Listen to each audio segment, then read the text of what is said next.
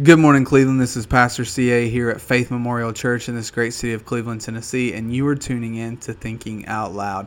This morning, I wanted to continue the conversation about revelation and what is a revelation. And if you remember, or if you've been tuning into the shows over the last few days, you'll remember that I told you I break down revelation into three categories general revelation, which is a natural or materialistic perception being induced into this spiritual or mental journey towards that which is other or towards God.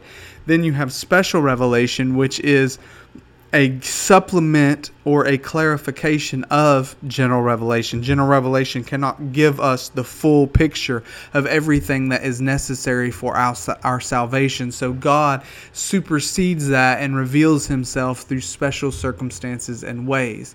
Now, the third category, which I want to discuss this morning, is biblical revelation. Now, biblical revelation is an aspect or would fall under the larger umbrella of special revelation. However, it needs its own little section for a couple of reasons. First is because biblical revelation is closed, it's done. We will not receive any more Bible than we have now. The canon or the standard has been set and shut off. Therefore, there is no more to be added to the fullness of what has been given in Scripture. The 66 books that we have in our Bible is all the Bible that there ever will be. That is done, it's set. That's the first reason we need to add this extra, category. The second reason is that there is a specific distinction between special revelation as a whole and biblical revelation. Now, I have heard it said for people that no longer believe in special revelation and they believe in the cessation of the gifts and they believe in the ending of the Holy Spirit operating according to that way or that manner. And they'll say this they'll say that if we were to receive special revelation, that would put it on par with Scripture. And as I said on yesterday's program, that is simply not the case.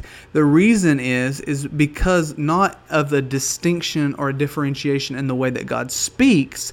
God does not speak with error. It's a differentiation in the way that we receive and then communicate that. That we receive it and when God gives it, it's perfect, but we receive it imperfectly and then we communicate it imperfectly because we are fallible. We're subject to error.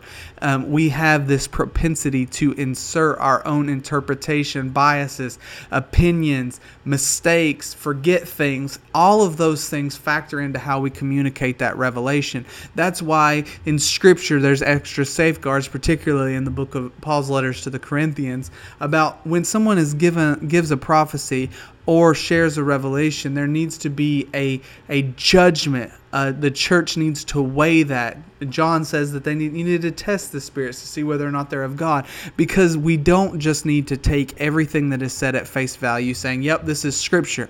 No, scripture is closed. This is a revelation and it may have edification or exhortation value, but it does not put it on par with scripture because the vessel through which it's being communicated, the medium through which I'm receiving it is per- imperfect. God communicates perfectly, but the medium, receiving and then recommunicating that is not perfect. Now, we must ask ourselves so, what is the difference about biblical revelation? Now, we know that to err is human, or we've often heard that said, but that doesn't mean that to be human is to err. I have done things perfectly. I once heard R.C. Sproul talk about this very same category, and he said, "I made a hundred on a spelling test before, therefore I did that spelling test perfect." That that's an example of humans don't err at everything they do. We just have a propensity through our finite nature to have error.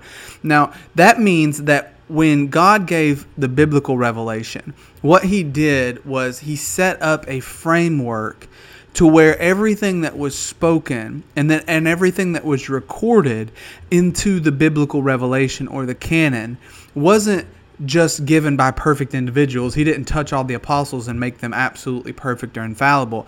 No, he just ensured that the things which were written to be included in canon were without error. So biblical revelation is special revelation, but it's special revelation with an addendum or with God adding this special framework to remove any error or any interpretive or any opinion that goes against or doesn't uh, coincide with that special revelation.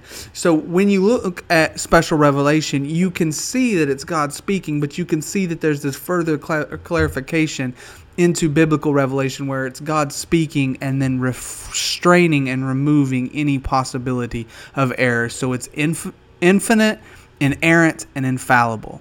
This has been Thinking Out Loud with Pastor CA. God bless and have a great day.